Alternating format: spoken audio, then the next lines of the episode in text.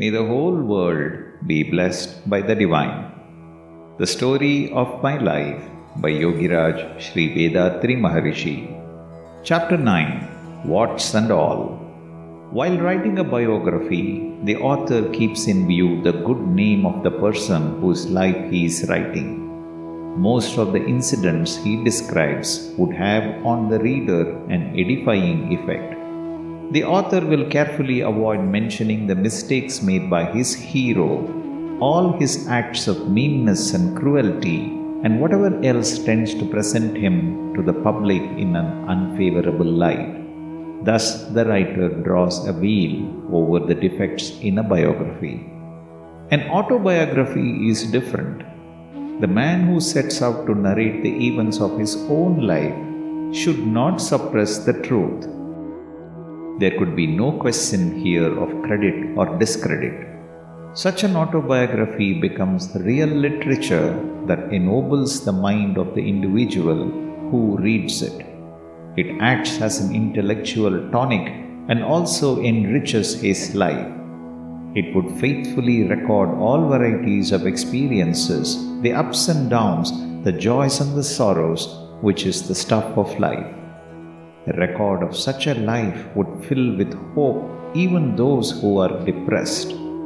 No human being is exempt from conflicts so long as he lives in a community governed by both temporal and spiritual laws. Such is the nature of life.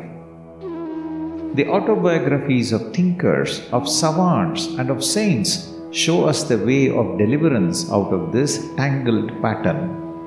There are bound to have been stages in the lives of such people when they were children and childish, young, misled, caught between imagination and reality, between fallacy and the steady light of reason. The conclusion they arrived at during the different stages of their development may not all be perfect. The opinions they came to hold finally after mature judgment would often be found to be at variance with their own former utterances. There is nothing unusual in this. That is life. That is evolution. That is the way of progress. That is the way one attains perfection, enlightenment. I too have had my due share of perplexities, ups and downs, good and evil, honor and dishonor, and such like and I propose to set them all down faithfully while narrating the story of my life. I wish my friends to read it through with unflagging spirit and derive whatever benefit they can from them all. Fallacies and perfect faith.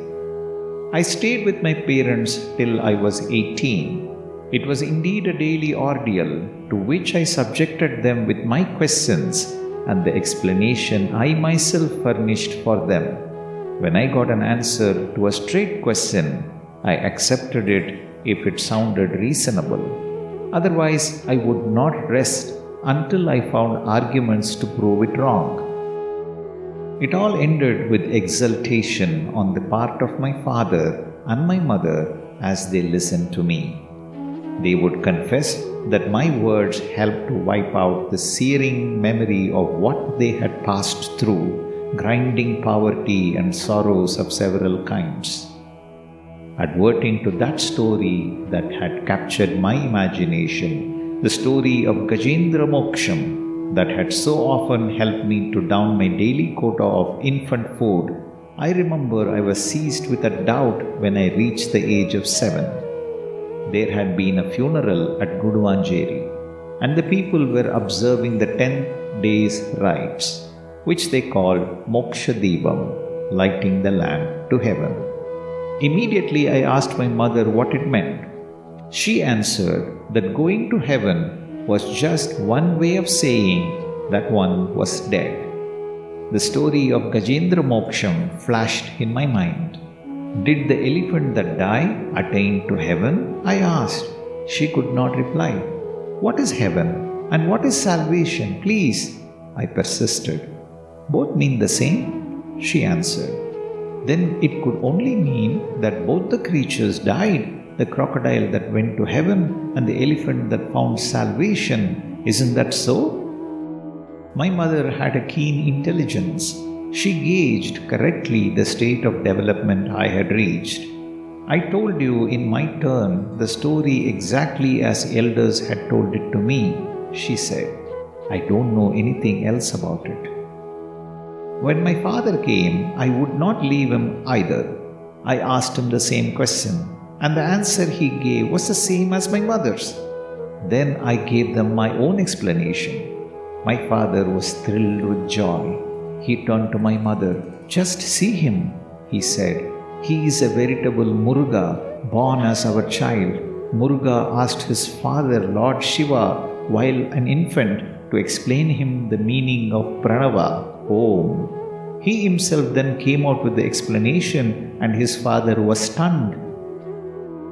What our boy says is exactly like that. Others can hardly imagine the ecstatic delight they were in. Even after a lapse of 52 years, the memory is green and sweet. I thus refused to swallow whatever I decided was fictitious and imaginary in religious observances and beliefs. My father chose an alternative course that might suit my then turn of mind. He taught me whole anthologies of verse it is a wonder how, himself illiterate, he had still managed to get by heart classics such as Arapalishwara Satakam, Tandalayar Satakam, and Kumaresa Satakam. At first, he taught these orally. When I could spell and wade through printed matter, he got those books for me and made me read them. I continued asking questions about each festival that came. They would tell me what all they knew about it. Sometimes I was satisfied, sometimes not. But when it came to actual prayer and worship, I joined them at their devotions and felt myself visibly moved in both mind and spirit. Thus my days passed in close, searching reflection, in plodding at my job, and in taking courses of lessons at night. May the whole world be blessed by the divine. நம் கடமை அறவாழ்வின் நாட்டத்தே சிறக்கட்டும்